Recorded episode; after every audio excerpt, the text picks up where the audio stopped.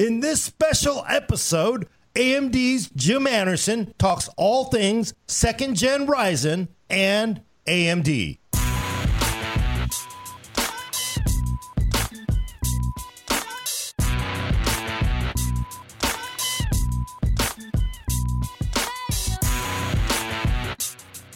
Welcome to a special episode of the Full Nerd. Uh, not recorded on the date. I'm not going to mention that.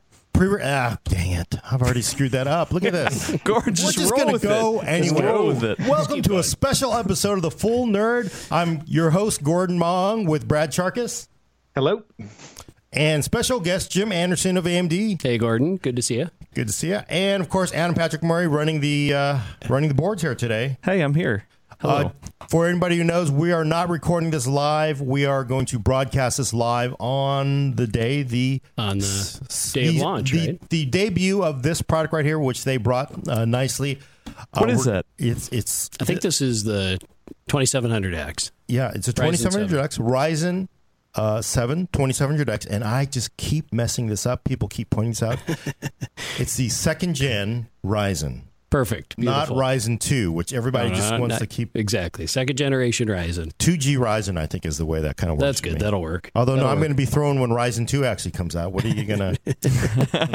Is that second gen Ryzen 2 when that comes out? No. Uh, we'll see. We'll see. Uh, so uh, the big day, of course, Yeah. is is Ryzen. Uh, I did it again. Second gen Ryzen, 2G Ryzen. Yep. What is this? A is this a big step forward forward from what we saw last year for you Yeah, guys? yeah, absolutely. So this is, like I said, second generation Ryzen desktop processor. So, look, it was a little bit over a year ago that we launched our first generation. Um, this uh, we saw really good momentum, really good market adoption from that first generation. Uh, in fact, by the end of last year, we were at some of the key strategic e-tailers. We were gaining like you know getting like 40, 50 percent market share at some of those key strategic e-tailers in North and it America. wasn't that way with. No, no, no. But prior, no, prior to Ryzen generation, it was not that way, Okay. right? So, yeah, we gained some great market share in the back half last year, and then this is this is the next step, right? This is generation two, and this uh, beyond the product itself. I think what this really demonstrates is like it's AMD's commitment to a multi generational roadmap of new innovation and and competition, really, right? I think we're bringing competition back to the market. Uh, so uh, one thing I, I wanted to know about is uh, with the uh, second gen Ryzen is if you guys are hitting kind of what you were because I I've just started my testing on Yeah. the part itself. Of course, you'll read the full review on PC World today, hopefully. Um, but watch this video. But are we getting the performance that you guys were hoping at CES? You're saying you'd get. I mean, I think it's like maybe ten percent. Yeah, we're absolutely in the ballpark of what we were expecting. Uh, in fact, and beyond just performance, we're also bringing more features. Uh, this 2700X includes a new new Wraith cooler, right? Very Wraith, pretty, Wraith very Prism. It's a very pretty. it's a very pretty cooler. Oh, Um, and then it. we've got yeah, we should open up the box, and then we've got some uh, improvements at the platform level as well. But yeah, you can expect if you look at you know, generation over generation, 1800X uh, was top of the line, Ryzen 7 in first generation. If you look at 1800X to 2700X, you'll see on just pure single thread CPU performance, you'll see about a 10% uplift. And, you know, fully, you know, you do like a Cinebench NT full multi threaded test, you'll see about 10%. Um, actually, in some of in some of the lightly threaded workloads where you're taxing, you know, maybe five or six cores, parts of the cores, you actually see a bigger uplift because we improved we improved the uh, precision boost algorithm. So you'll see maybe 15% or more uplift in those kind of applications. So yeah, it's good performance uplift. It's on our 12 nanometer process technology. Like I said, it's got a nice new Wraith cooler. We have some people on our team that are really passionate about coolers and RGB lighting. So we've got that in the box, right? Sure. So it's a good upgrade. Yeah, and I know that you know the the easy takeaway is hey, you're getting higher clocks. Uh, Yeah. We talked about the specs in the last podcast. Basically, you know, very decent. You know, four to five hundred uh, increase in clocks over certain model numbers.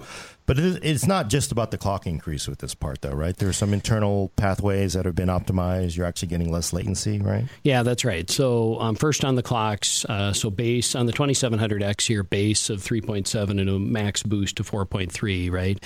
Um, but beyond the clocks, we actually did a bunch of improvements on latency. So latency to each one of the cache levels has improved, as well as memory latency. So that that gives a nice performance boost as well. So yeah, a number of different uh, tweaks and improvements improvements that we made to this generation. And still, of course, uh, AM4 socket, no, yeah. no real changes. So that's that's one thing that's really nice, right? This is drop-in compatible to the existing AM4 infrastructure, right? So the 370 chipset, which has been out, you know, for over a year now, uh, you can drop this into the platform. You need a BIOS update, but with the BIOS update, um, drops into existing infrastructure, which I think is a really nice, really nice thing, really nice way to leverage the you know investment that a customer's already made in their in their platform.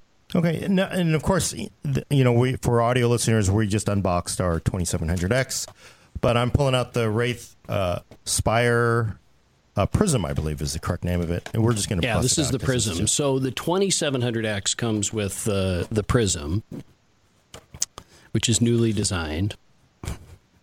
I love that. What we're, made you I love that we're lo- looking at the cooler before the processor. it's like, yes, oh, forget about the processor. Let's look at the cooler. Yeah. Uh, go ahead, Brad.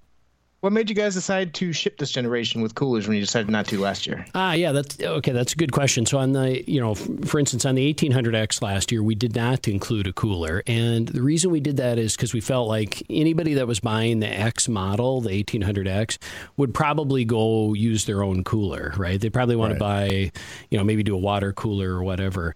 But actually, we got a lot of feedback on our coolers that they're people just really love our AMD coolers. So we got a bunch of customer feedback that, hey, we want a cooler included even in the X models. So on the 2700X, we decided to include uh, a cooler with that one. In fact, all of the new Generation Two models include a cooler. Okay, so I mean, was it your people are saying, "Hey, I it, I just want the cooler"? Because there was a there was a lot of people searching for the original yeah, Wraith coolers. Yeah, in fact, there were people buying them, you know, as standalone coolers and adding them to the system. And so, right. look, it was basically customer feedback. Customers said, "Hey, we want a cooler, even if we're buying the X version," and so we we listened to the customer. Oh, okay. And the value of this, of course you know, you can't tell me how much this thing costs, um, but it, it, seems like the the price of the part has gone down because the 2700, like I see the 2700X yeah. as a matchup for the 1700X. I mean, the number, the seven, right? Um, but the, the 1700X came out at 399. This is coming out at 329. Yeah. Um, and you get the cooler, the 1700X, no cooler. Yeah, right? so it's a so, more it's a more aggressive price point. Uh, plus, it includes a cooler. I think it's I, I, think it's an incredible value, an incredible performance level, and you know set of features that you're getting at that price point. Okay, and for people who don't know, it's a full RGB. It's a full RGB cooler too. Yeah. The fan yeah. lights up. There's a ring that lights up around. Yeah, it is pretty cool. Actually, I have I already have it in my system, my Ryzen seven system at home. Um, but you don't run the, Intel at home? No. Oh yeah, no. um, but I've got yeah. So the the ring lights up, the AMD lights up, the fan blades light up. It's actually it's pretty nifty, pretty good cooler. Huh. And it's good good performance too, beyond just all the RGB lighting. And it's a really it's a really beefy cooler. Uh, do you think yeah. this because I mean Intel forever has included, you know, very adequate, well engineered coolers. They always look like, you know, really kind of wimpy. I mean, and do you think this could actually force Intel to say, hey, maybe K parts? Because, you know, the weirdest thing, similar with K parts, you bought a $360 CPU, you, you got nothing else. There's yeah. no cooler. Do you think this might force Intel's hand like, hey, we need to bundle a, a higher end cooler too? I don't know. We'll see. We'll see what they do. Um, but you know, we didn't do it for competitive reasons. Sure. Again, it was just voice of the customer, right? Okay. We we, you know, we always take our customer feedback very seriously, and they said they wanted the cooler, so we added it. It's just a surprise because knowing how most companies do it. Um, it would be an upsell. It'd be like, hey, we're gonna. You love the Wraith Spire, you know, Max or Wraith Spire Prism. We're gonna sell to you now for thirty bucks. You know, kind of. That would be the the normal reaction for most companies. So Yeah, but I look. I think we. I know this might sound, uh, you know, corny or whatever, but honestly, we really do take the customer feedback very seriously. AMD is a very customer focused company, and uh, one of the things that we do in our product planning meetings is anytime we we have a you know a question on what should we do on a product we always ask ourselves hey uh, you know what would what is best for the end consumer? What's best for our customer? And that's that always leads us to the right answer right? So anyway uh, like I said, it was really meant to make that customer experience as, as good as it possibly can. Well, and I got to say, we, we did an unboxing uh, video of the the review kit, uh, and uh, there was a ton of comments of people that were excited about about the coolers. Like like people were very very hot on the coolers. No, I have people on my team that you know spent the a year designing this thing and down to every little bit, you know, every spec, etc. So anyway, yeah, Yeah. It's- there's, yep, it's good. and it is a redesign for people that know it. It, it, it is Ah, a direct yeah. heat, heat, uh, heat pipe contact system. It's not like the older. Yeah, it is a nice it is a nice design. What we did is we changed the you know the size of it a little bit to make it fit in the the smaller system, smaller form factor system. So it was so it doesn't bump up against the Oh, DIMMs. okay. So the the the footprint itself is a little bit different, right? And uh, yeah, and we added the RGB lighting, and it's nice, nice cooler. You know, you're right. We are talking an awful lot about the Are we going to talk about that processor It's at crazy, some point, right? or You guys should have I, I just have had a question about the processor. Oh yeah, no, it's just the funny. You should have just sold Yeah. the fan in the box and like, Yeah, there's no. CPU. It comes with a do you free- need that for? it You comes with a free. CPU. Yeah, there you go. Yeah, yeah. Free CPU in every box. Cooler with a free CPU. Well, Brad, you had a question? Go ahead, Brad. Gordon made the comment earlier that he considers this a successor to the 1700X, and your face looked like, eh. Does I- AMD consider this a successor to the 1800X or the 1700? Yes, uh, both. Right. We we think the 2700X is a successor to both the 1800X and, and 1700X. And actually, when I was quoting those performance numbers, that's generation to generation. That's relative to the 1800X. Right. So we do think of the 2700X as a re- replacement for 1800X. Interesting, and that of course. And then, if you take into account price, then back to price, we introduced the 1800X at uh, I think it was four $529? four ninety nine. I think it? it, was Yeah. 499. right Yeah. under 500 bucks, right? And we're introducing the successor at 329, right? So Really? Because I, I you, now I'm gonna. I didn't mention this earlier. I should have mentioned it. Uh, AMD is a public company. We are right now in a quiet period. There are two SEC lawyers right here watching. that is absolutely true. They are staring us, they are staring us down right They are going to shut us down. So we can pretty much only talk about coolers. but uh, I, I really kind of like. I like. I sort of think I'm very wed to model numbers. Yeah. I. You're not going to say we're going to read the expression, expression on your face. Come on, there's going to be a 2800X coming. It's going to be special edition, super high clock. See, no expression from Jim here. See, No nothing. expression. And they're like, no, he knows. They're like, Securities Exchange Commission. Otherwise, they're would have serious pulled me right out of You the seat and ended you the do not interview mess right here. You don't mess with the Fed. They will. They will get on you. They got the money. But we are pretty proud of this product and anxious to get it to market. Like I said, I, I think that beyond the product itself, which it's a great product, but beyond put that aside, it again it's a proof point of AMD's commitment to multi generational roadmap. Right behind this product, this is second gen. Behind this product is coming Zen two based core. Right, uh, so our next product is based on the Zen two micro, new microarchitectural core on seven nanometer. Right, so we're working on that. We're working on Zen three, which will follow that. So there is a long roadmap behind this uh, that's very aggressive, um, driving real innovation and ultimately real competition back into the industry. Okay, and I mean we're still you're, you. I don't. I think you can say this because publicly at CES you said it. We're going. We are going to see a, a Ryzen two later this year, right? I think is that this roadmap or is that next year? What we what we said is that um, our Zen two based uh, processors, right, which is again on seven nanometer. What we said is that we expect to sample that to select customers uh, before the end of the year. Okay, so that means new stuff. See, the lawyers did. You gotta watch. mad at me when You I gotta said read it. that.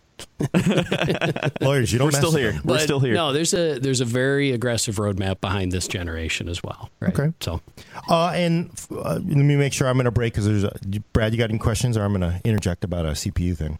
No. Uh, I have questions about Precision Boost 2 and XFR, but maybe you can come after whatever you're saying. Oh, okay. Because uh, my question, you know, we did a demo. I was in New York a couple weeks Yeah. ago, and they had a bunch of the tech press there, and they had a maybe a dozen or so different systems. Some with uh, CLC, some with air coolers, and they they let everybody do a little mini overclocking test. Oh yeah, yeah, yeah. Uh, I just paired up with somebody who was really smart, um, Steve over at uh, uh, God Tweaktown, so because he knows how to overclock. And we got our part up to like four three ish on air. On air. On air. Yeah. And Yeah. I got to say, of the dozen systems we had there, almost everybody was up. You know, of course, this is just That sort of loose four, testing. four three all cores. Four air. three all cores on on that pretty much everybody hit. You know, four two four three. Yeah, that's pretty good. You know, I mean, we're not they weren't hundred in dialed in overclocks, but Yeah. you know, it, it seemed like we have we've gotten past. There was definitely uh, a better overclocking headroom on this part, right? Yeah, I think there is, right? I think you'll see a better a better overclocking experience on this part. We built in again, that's on 12 nanometer, that's a faster transistor, right? That helps us boost the the frequency to begin with the base and the max boost, right? And it'll help on the overclocking as well, right? So this part should overclock a bit better. Okay, Yep. Brad, you want to go with your My question kind of ties into that. Um, I'm looking at Precision Boost 2 and XFR 2, which Yeah. both of those apply to all the cores now, which is a big step forward compared Yeah, to previous yeah, gen. yeah. I was wondering if XFR 2 can go beyond the 100 megahertz barrier that it had in Ryzen 1, or is it still 100 megahertz boost, but across all cores? Yeah, XFR. Actually, let me talk about Precision Boost too, and come back to XFR because Okay. they're they're kind of related. Um, The one of the big improvements in this in this generation is the Precision Boost algorithm, uh, uh, the second generation. So, in the first generation, it, the first couple cores would stay at the the max frequency, and then if you if you you know loaded it up with more threads in the first couple cores, it would drop down to the lower base frequency, right? And so there was this kind of step function. It was pretty, you know, coarse grain coarse grain boost algorithm. So the new algorithm is much much more uh, fine grained, and so in those kind of intermediate threaded cases, if you're using, you know, say three or four or five cores, you're going to get a much higher frequency. So actually, in applications that are, um, you know, real world applications that oftentimes run in kind of this medium threaded mode, right? You'll actually see a pretty significant performance boost from uh, prior generation to this generation. So that's Precision Boost 2. That's a big improvement. And then XFR2 um, is a little works a little bit different in the generation 2. It'll really um, be higher boost residency. So what you'll see is you'll see a, a higher residency to the max boost frequency in generation 2. So. And there's also sort of a best core kind of uh, denotion now. with Yeah. So um, in uh, our Ryzen Master software, actually, if you're using that, you can find which core is the fastest core, or which I believe which CCX is the fastest CCX. So you can actually zero in on the fastest core and overclock that particular core. It's it's pretty cool. Yeah, we made a bunch of improvements to Ryzen Master as well. Okay, and the configuration, I'll, I just want to mention, it's the same as previous. Were two dual CCXs for both of those. For for Ryzen seven, Ryzen five, they're dual CCX. Yeah, we didn't change we didn't change the configuration of the CCXs generation to generation. Yeah. Uh, what else? I have a question then while we're talking about stuff. Um, I was going through the reviewer's guide and I noticed that X470 motherboards have the Store MI technology now, Ah, which yeah. basically lets you use uh, a solid state drive as a cache for a hard drive. And I was noticing in the reviewer's guide that it mixed, it seems to have mixed an SSD, a hard drive, and RAM into a single pool. Is that possible? Yeah, that's possible. Let me let me explain a little bit about what Store MI is. Right. Uh, so what it does is it's um, it's included with the 470 platform, and if you have, let's say you've got an SSD drive and a rotating media drive, right, and let's say your game is stored on the, you know, because it's a large file, it's stored on the hard drive, right? Um, you run this software. What it'll do is it'll basically merge those two SSD and the hard drive together, fuse them together. It'll treat it like it's one OS drive partition. And then what it'll do is it'll optimize the placement of the blocks um, to the fastest media. So if the block is often used, it's referenced very frequently, it'll move it to the SSD. If it's very seldom used, it'll keep it on the hard disk drive. And it'll adapt and learn over time uh, as you use the application, and it'll try to optimize the placement. So you're kind of getting the, the benefits of the capacity of a hard drive with the speed of an SSD, right? So, um, and yeah, DRAM can be part of that uh, as well. Wow. And, and actually, it's pretty neat. It's, does it actually have the RAM drive software, or is it actually just simply grab chunks of your your DRAM and use it? Yeah, I think it uh, it just it, it it uses part of your DRAM sure. as well, right? Okay. So yeah, and that's included on X470 for free. Yeah, we include that for four, on the 470 platform for free. Will it be validated for older platforms, X370 and the like, and back? No, it's a 470 platform oh, going forward feature. Yep, and that's mostly validation issues, I'm guessing, or is it? Yeah, and uh, look, we're also we want uh, we want to add additional value to the 470 platform. Right? We want uh, we want to make sure that each platform has you know significant value for for the upgrade case. Right? Okay. Um, you know, in the classic dilemma, people go. Uh, uh most AMD users ask, "I have an X370." Should I upgrade to an X470 board? What's your opinion from AMD land? Well, so I'm going to do my upgrade this weekend, right? Oh, so really? I've got my 470. I'm going to rebuild my system, my Ryzen 7 system. Uh, so I'm going to upgrade to a 470 board. So what you'll see is on a 470 board, uh, first you'll see a little bit lower power. Um, the idle power on the 470 chipset is lower than 370, and we did that for some Energy Star uh, guidelines that we need to hit. Um, that'll be new in California coming up. So it'll have uh, lower idle, idle power, and then um, the other thing that we did on the 470 platform is we worked really closely with our motherboard vendors to try to just make some really nice improvements on a generational basis to the entire platform design. So, you know, things like the power infrastructure, the power delivery are improved on 470 platforms. Uh, memory speeds are improved on 470 platforms. So beyond the chipset itself, we just worked with our partners to, you know, improve the overall experience of the board. So I'm going to do my rebuild this weekend. And so. you have an X370 on your yeah. Ryzen so I've got a 370 now on my Ryzen 7 system. So I'm going to upgrade to the 470 platform and upgrade the. I'll do the 2700X with the new cooler, right? So the message from from Jim Anderson is, is, oh, you should definitely definitely buy all new stuff all the time. no, but I mean, also there's a lot of there's a lot of folks out there that haven't switched over to Ryzen yet, right? right. And so if this is your first Ryzen yes. system build, this is a great first Ryzen system build, right? 470 platforms will be available on sale on April 19th as well, right? So okay, okay. Uh, that Store MI sounds really cool if you're a gamer because games are getting huge these days. And like if you look at Intel's Optane memory modules, they're like small. Whereas with Store MI, you can use a full 120 gigabyte SSD to augment and hard drive. It sounds like. Yeah, and so you'll see uh, faster game startup times, uh, faster loading between scenes, etc. It is it is actually a really really nice performance enhancement.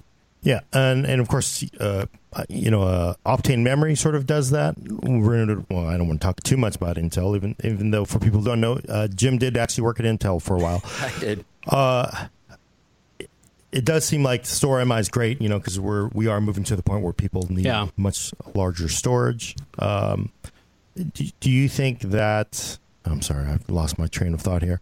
That's the problem when you're not doing it totally live. Um, do you think that um, it, Intel does have an advantage with Optane down the road? I mean, right now, of course, they. What the, I, I, sort of think they're going to do with Optane is move it into a DIMM, you know, DDR4 slot, yeah. or DDR5. Who knows when it's going to happen? How much of an advantage is storage going to play on the CPU?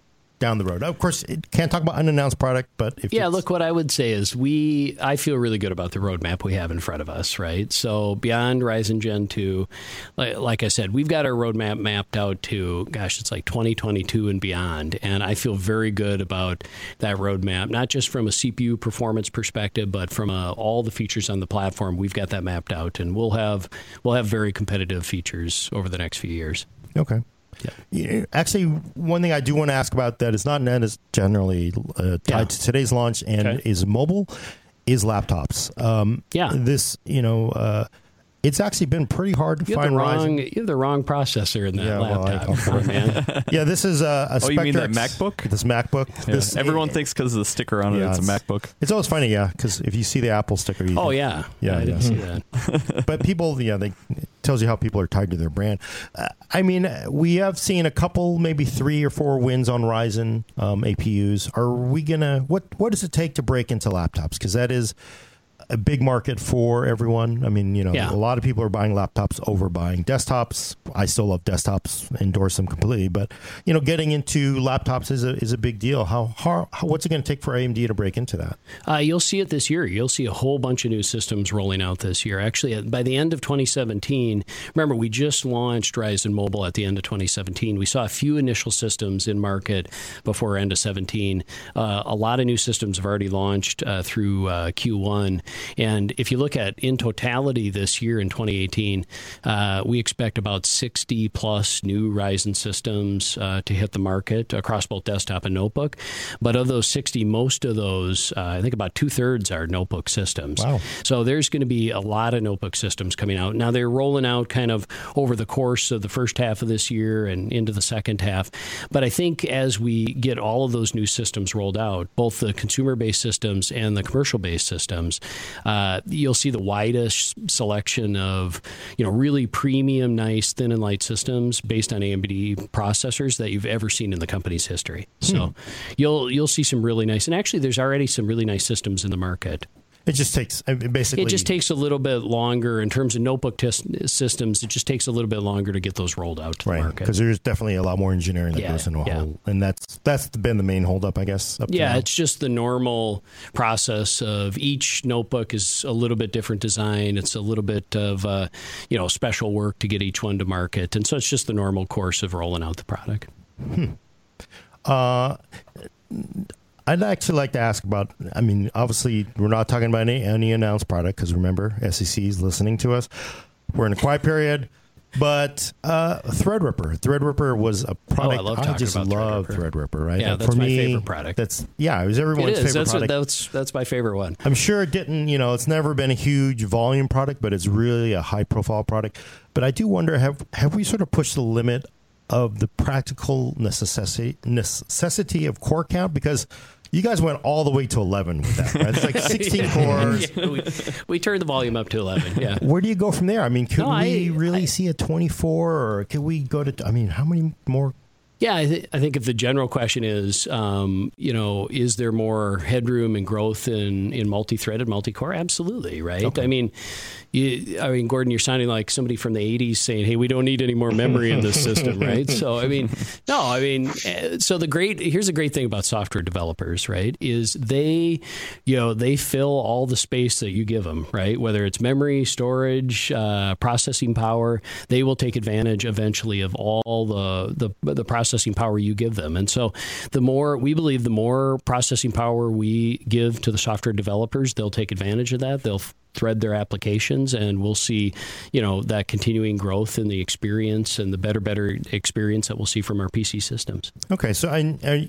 from your point of view, are you guys kind of seeing that? Because I've always felt there was this terrible chicken and an egg with software developers and hardware.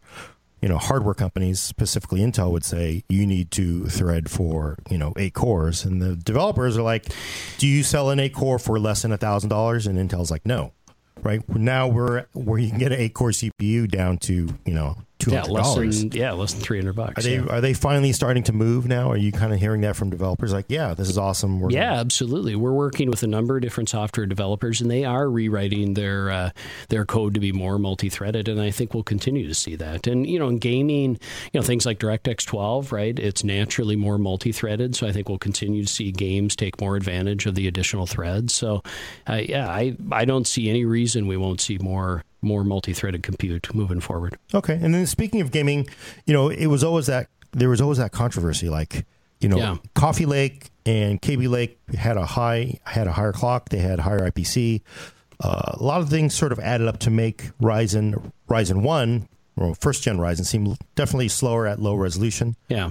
At higher res, it didn't matter. 4K, you know, 1600p was all the same. But uh, are are we going to see better performance between that gap close 8700K and the second gen Ryzen? Yeah, definitely. I think if you compare this second generation to, you mentioned the 8700K, which is kind of flagship to flagship, 2700X to 8700K, uh, you'll see gaming performance. If you look at the gaming experience, you're going to get the very similar gaming experience. Look, the 8700K and the 2700X are both great processors for gaming, right? So whether you're doing, you know, 4K or 1440p or whatever resolution, you're going to see a really nice experience from both processors. But where the Ryzen Gen 2 processor is really going to stick out is it's going to have a lot more multi-threaded performance, right? And so if you're doing any sort of applications that are more like, you know, creative applications, if you're you're editing videos or you're doing uh, photo editing or, or audio mixing, you're going to see much better performance, sometimes 20% or more better performance than the 8700K, right? Well, I'm Plus, excited by that. Yeah, absolutely. Plus, you get the free cooler. yeah. So,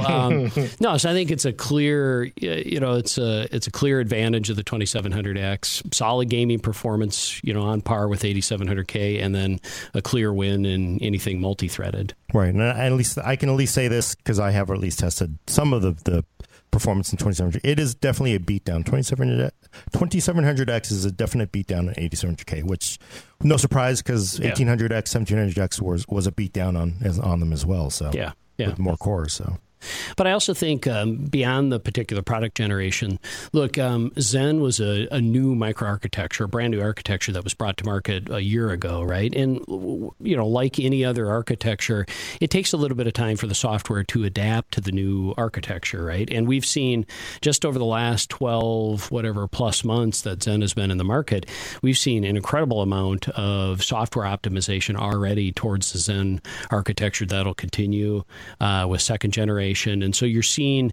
even on the, the first generation, the performance that you're experiencing on first generation uh, now versus a year ago is already improved just because there's been software optimizations that have already been done. And a lot of it's in gaming, not necessarily yeah, yeah, uh, certainly more gaming. But even in content creation, there's been some improvements as well. So, and then the generation two obviously just inherits all those improvements. Sure. So it's the same, similar, you know, microarchitecture, yep. right? Yep. So.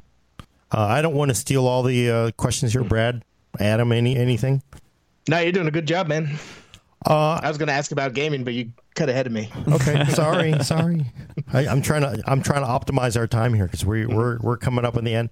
Uh, I'm trying to think of things I can ask that don't set off the SEC lawyers sitting in front of us.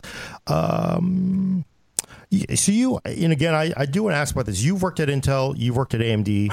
yeah. Not to talk about your previous employer. I mean, people always try to trick me to talk about my previous employer too. But is there a cultural difference? Is there what what you know? Definitely, you know, 900 pound gorilla, big super tanker ship at Intel Uh, are you guys actually able to play that sort of guerrilla kind of able to maneuver the ship? There, yeah, there's definitely a cultural difference and a difference in speed. There's no doubt about that. But yeah, I spent about nine years at Intel. Look, it was a good experience. I I, I don't regret that experience at Intel. I I was a, a processor architect there and then a roadmap product planner as well, and that was fantastic learning experience for me. I still have a lot of friends at Intel, so you know, ter- tremendous respect for our competitor, sure, sure. right? But um, yeah, AMD, the culture is look, we move very fast, we make decisions quickly.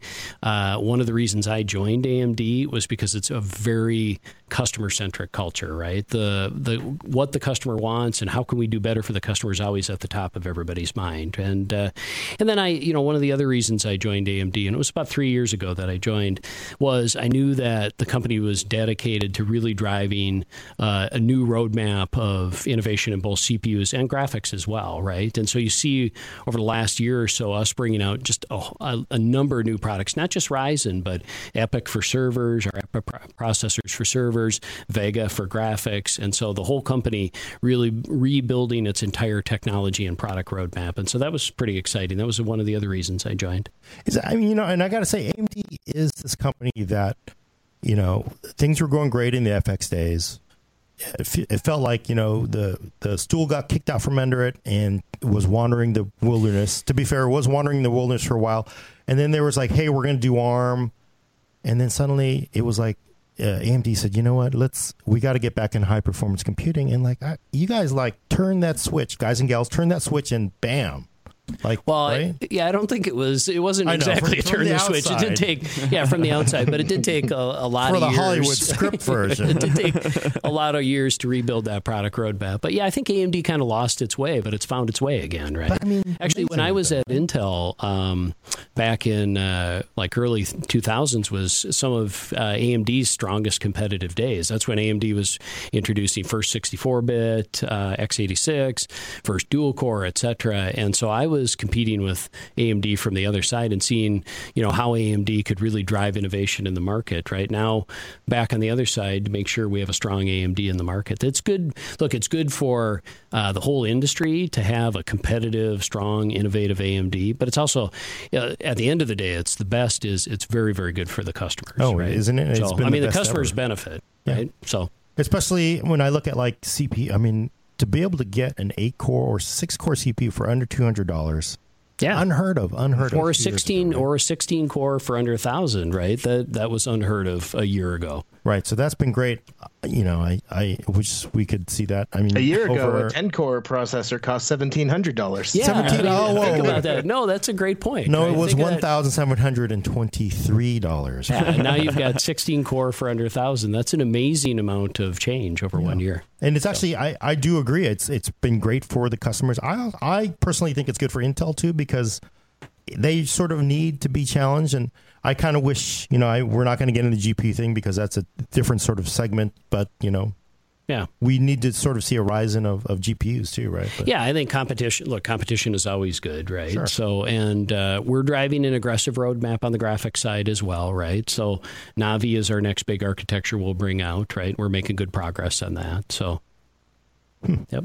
I was going to ask Brad I, again. I want to break to let Brad ask a question because I because I have a trick question I want to ask you. Uh oh. Ask the trick question. Trick Ask the trick question. Uh-oh. All right, here's my trick trick question. question. All right, what's the Here's my trick question. So I am a, This is a I'm Threadripper firmly two, Threadripper two trick question. Well, we can't we can't ask that because we know that Oh, that's would right, yeah. that would I'd affect get- I'd get kicked out That would affect lawyers. Margaret's. Well, we know it's called a second gen Threadripper. I mean, come on, let's Second be gen. honest, right? right. You know. 2G. Yeah. so here's my thing. I'm a PC person. I'm a PC gamer. I mean, I I mean, I like to to make fun of console gamers because just in good good nature. What's better, Jim Anderson, AMD, which by the way makes you know CPUs, GPUs, and they also happen to make a lot of custom parts for consoles. Console gaming or PC gaming, which is better? You know how I'm going to answer that question, right? So, Uh-oh. no, I'll, That's like I'll when tell your you my, kid asks uh, you, I will tell you my honest. Do you love me more than so and so? I will tell you my honest answer from a personal perspective is I, honestly I, I do both. So I've got a son that's 11 years old.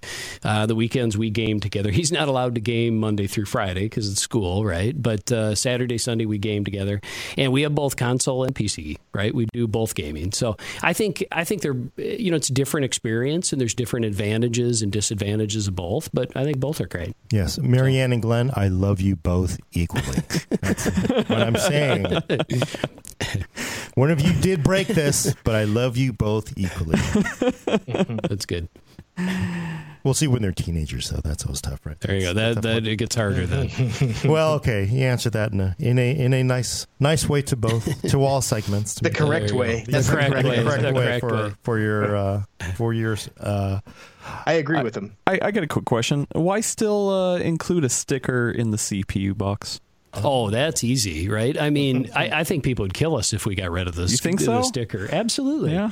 Um, you know, when we built uh, our Ryzen seven system uh, last year, right? What my son couldn't wait because we built it together, right? My son couldn't wait to take the sticker and put it on the outside, right? No, people are crazy about these stickers. So wow. You know that's Yeah. the one thing they don't include in cases anymore. Do you remember the old days? It would actually have the spot to put the yeah, sticker on. yeah, yeah. I, You would actually have it, yeah, cut out of the case. But no, you don't get that anymore. oh, you got to have the sticker. So you got it. Yeah. In fact, you wouldn't believe how much time we put into designing the sticker because it's got this special bezel bezel thing. Uh-huh. And anyway, there's there, there's some extra um, extra time and engineering that actually went into the sticker. no, I, It's I a very cool sticker. I can see it. I mean, and it's a yeah, it's a very cool. It's kind of shiny metallic. I love how we talked about the cooler, the sticker, and hardly at all about the process. I, I, it's modern marketing. I mean, the, the way the PC market, desktop, and especially a lot of gaming, it is a lot about the peripheral stuff too, right? Yeah. it's, it is a It's a cooler the- box too. It It's, is. uh, It know. is. Yep. it is a it's a different I- game it than is a- when it was for us from a long time. We were looking at some really old games on floppy On that's yes, right. yeah. and it's a, it's a, it really has changed, hasn't it? It PC has. gaming a lot. it It is. I mean, Uh, same thing with the Threadripper box. I mean, that whole experience, you know, of uh, Yeah. opening it up and you know un- unlocking the power and stuff like that. It's Yeah, definitely so- a conscious thing. Yeah, Threadripper for us is kind of our playground, right? That's the product where we we kind of have fun with it, right? Uh, fun with the box design, uh, pushing the threads to the absolute limit. Um, that's our that's our product that we've we've had a really good time with. Yeah. Oh, you know, actually, I'd like to, I'd like to ask you a little bit. I mean, we're we're coming right down to the end here uh, about process and fabs, and you know, you know, there is.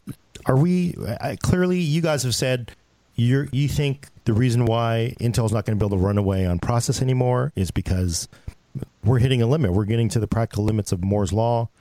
Do you think we are are we at truly at the end of Moore's law, or are we going to keep going? I know this is more of a you know fab question, but No, I so I don't I don't believe that. I mean, there are people that say Moore's law is dead. I I don't personally think that. I think of Moore's law more in a general sense, right? That it's about um, computing performance improvement over time, and I absolutely think that's going to continue and continue to grow at the pace that we've seen.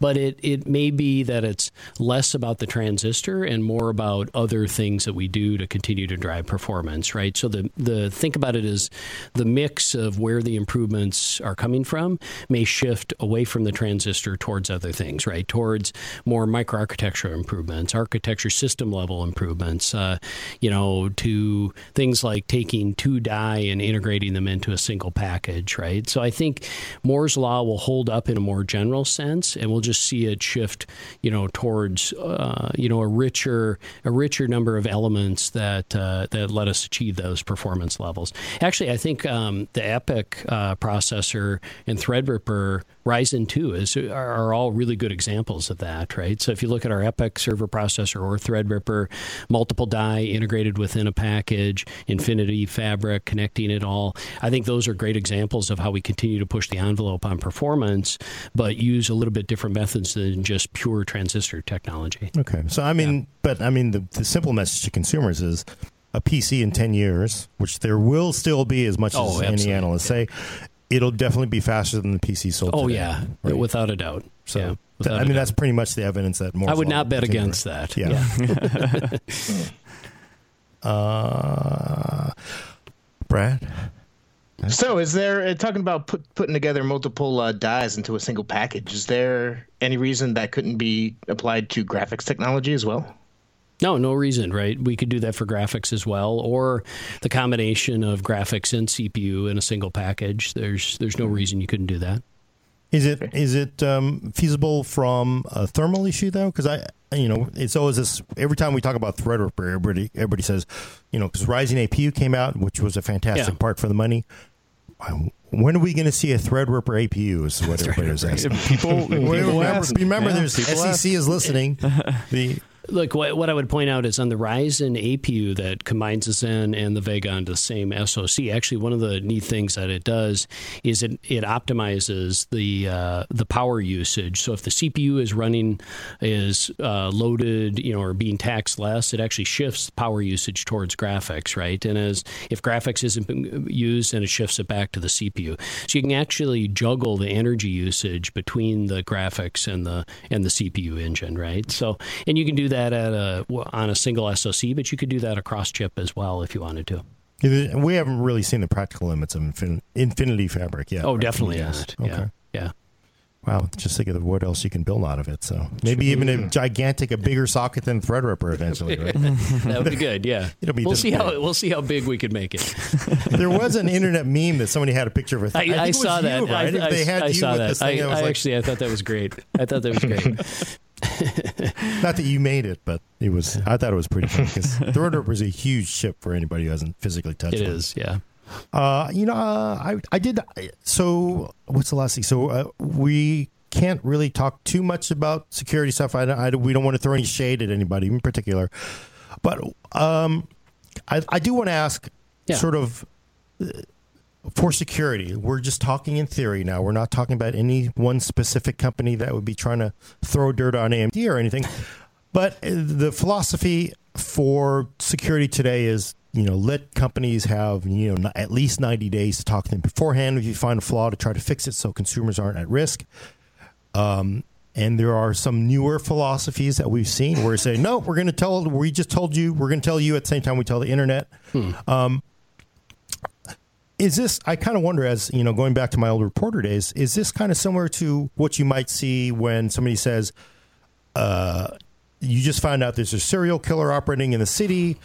And I need to let the public know this is a serious risk so you can watch yeah. out for yourself and lock your doors versus okay the police say hey look we're right about to get this person um, if you can just sit on this for 90 days we're going to catch this this killer just but, philosophy. We're just talking about not any specific cases or anything. Yeah, I don't know about the security or the uh, serial killer analogy. I don't know about that, but uh, but talking about security, right? What I would say is, look, I, I think as an industry, we always have to ask ourselves. We start with the the question of what is best for the customer, right? What is best for the consumer, right? Because ultimately, we want to protect the customer. We want to protect the consumer, and I I just think that if you ask yourself that question, then the clear answer is yeah a 90 day or whatever the right time frame is, right? Sure. Some sort of pre notification to the software vendor or the hardware vendor of the issue so that they have a chance to to correct that so that nobody can exploit that. That's uh, to me that just seems like common sense, right? Sure. Again, to try to protect the end user. And I will say my 90 day thing is it's no the police would never say wait three months it's and i will say literally because i've been asked that and it would be wait two days kind of thing and yeah it is it is always that kind of moral dilemma but yeah. Yeah, I, I see that makes sense, right? Because you want to have you want to get the person you want to be able to solve the flaw before it, it ever gets out. Absolutely. There. Okay. Yep. Hmm. Okay. We're down to like just a few more minutes. Brad, Adam, I've been asked. I've been just Jim is, is know so much. Flurry so many great things. I, I have a question. Go ahead. Speaking of solving flaws, um, AMD recently pushed out uh, Windows 10 and CPU firmware updates to protect against Spectre Variant 2. Yeah. Um, they said it goes all the way back to the bulldozer days. Mm-hmm. Do you have any indication from your hardware partners how far back these BIOS updates will be provided for? Because I know on the Intel side, at least, they only go back to about the Skylake era at this point. So just a few years. Yeah, it'll depend on the hardware partner, but uh, we've provided support for um, microcode or, or BIOS updates all the way back to Bulldozer. So we've provided that, or, or plan to provide that to all of our uh, all of our partners, ODMs or OEMs, and then um, they'll roll that out over time, right? So it'll kind of depend on the particular OEM or ODM and what their time frame for rolling that out is. But we've we provided our microcode updates, and then yeah, Windows, uh, Microsoft uh, provided their update, and the two actually work in conjunction. Conjunction, the two, uh, the BIOS update and the uh, the OS patch work together. Cool. Yep. Okay, so it's in their hands. Yeah. Yep. Okay. Oh boy. Okay, I must have another question left. Of that. uh, Adam? No, I'm sorry. No, I'm good. I'm good. I feel like uh, I because I could ask questions all day. You know, I'm trying to think. Okay, three minutes. So uh, one thing that is a is both I, I, can I guess can be seen as a positive and a negative is you guys have essentially stuck to the same physical uh, AM2 socket since the beginning, right? I mean, AM4 is pretty much a variant of AM AM2. Is there a reason why you guys have not really changed? Because I'm just saying this cooler will literally fit probably in an AM2 motherboard from 10 years ago. Okay. It, it was that intentional? Just is there an advantage? I mean, no, I don't think that. Uh, no, I, I, don't think we were intentionally trying to to do that. I think it was about just designing where our primary focus was to design AM4 right. to be to have headroom for the future, right? So we've said, look, we're going to um, support AM4 through at least 2020, right? right? And so we wanted AM4 to be able to scale forward in time, but also up and down the portfolio as well, because in addition to the Ryzen you know seven, five, and three that fit into the uh, AM4 platform. We also have some of our A series processors that uh, that fit into AM4, and so we want to be able to we want to be able to allow customers to use that whole infrastructure up and down our product stack, but also out in time as well. So if you make an investment in AM4, look, you're going to have generation after generation of processors to to upgrade in, right? right? So that was really our primary consideration was to make AM4 scalable up and down the stack and over time, and reuse your old hardware. And, and yeah, absolutely reuse. That actually is the, the last question I will ask is that I think we're okay. totally out of time and we get this all the time. are we going to see Ryzen 7 with graphics? So Ryzen 7 APU. Does Hmm. it make sense? Because no, we're not talking any specifics. Does it make sense to even do that? Well, what I would say is, look, I wouldn't preclude any particular, you know, product combination. But what I would say is, if we look at who is the customer that buys a Ryzen 7, usually the person buying a Ryzen 7 uh, in a desktop format is going to is going to use a, a graphics card with it, right? So um, now there are some commercial customers that uh, that might not care what the graphics are, that are more focused on just the CPU performance and just good enough graphics. But most of the users that are in desktop that are going to buy a Ryzen 7 are going to plug in a graphics card. So why waste the yeah. the, the silicon? So yeah, which is what I've been saying. See, I was right. Internet. I say that all the time. He just told you what I said. I was right. Is that what you was- said too? I didn't. no, no. I guess I mean you know I, I think people just kind of want to We do see. get that question a lot. Yeah. It is really weird though. I mean, so But we look, do have, uh, look, now in the AM4 platform, we've got the Ryzen 5 2400G, right? For its quad core Zen plus 11 Sure. Vega cores. That's actually, that's a decent amount of graphics performance with a quad uh, Yeah. CPU, right? Right. So, yeah. And it makes sense down to that price point because Yeah. they may Yeah. not have the money for a discrete part. If you're going to go out and buy a 2700X, you're gonna you're, you're gonna pair it probably with going to a, pair it with a discrete graphics card. right, definitely. So I, I just it's hard to see spending too much engineering on that because it's just not going to be used. Yeah. So, Yep. but then at the same time. Most people that we thought would buy 1700X, 1800X would go out and buy an aftermarket cooler, and now we have a cooler in the box. So, as Jim said, you don't want to We preclude will any look. We'll respond to all customer. We take all customer feedback Yes. very seriously. All right. Okay. I, we have a hard stop now because Jim has to go talk with real people that have real questions with real money. So I'm gonna I'm gonna take us out. Uh, if I can find the end here. Uh, yeah, I'm really rough. You know It is the ending. Early in the morning. Yes. Check back next week for your fix of PC talk on the Full Nerd. For audio listeners, subscribe to us on iTunes, Google Play, or Stitcher. Send questions and comments to the Full Nerd at PCWorld.com. Thanks for coming. I'm Gordon Ung with Brad Chacos. Adios. Our very special guest, Jim Anderson of AMD, Thanks, Gordon. Appreciate it. Thanks, Brad. and Adam will take us out. Thank you, Jim, for being Thanks, on, Adam. and uh, everyone go out and build a PC.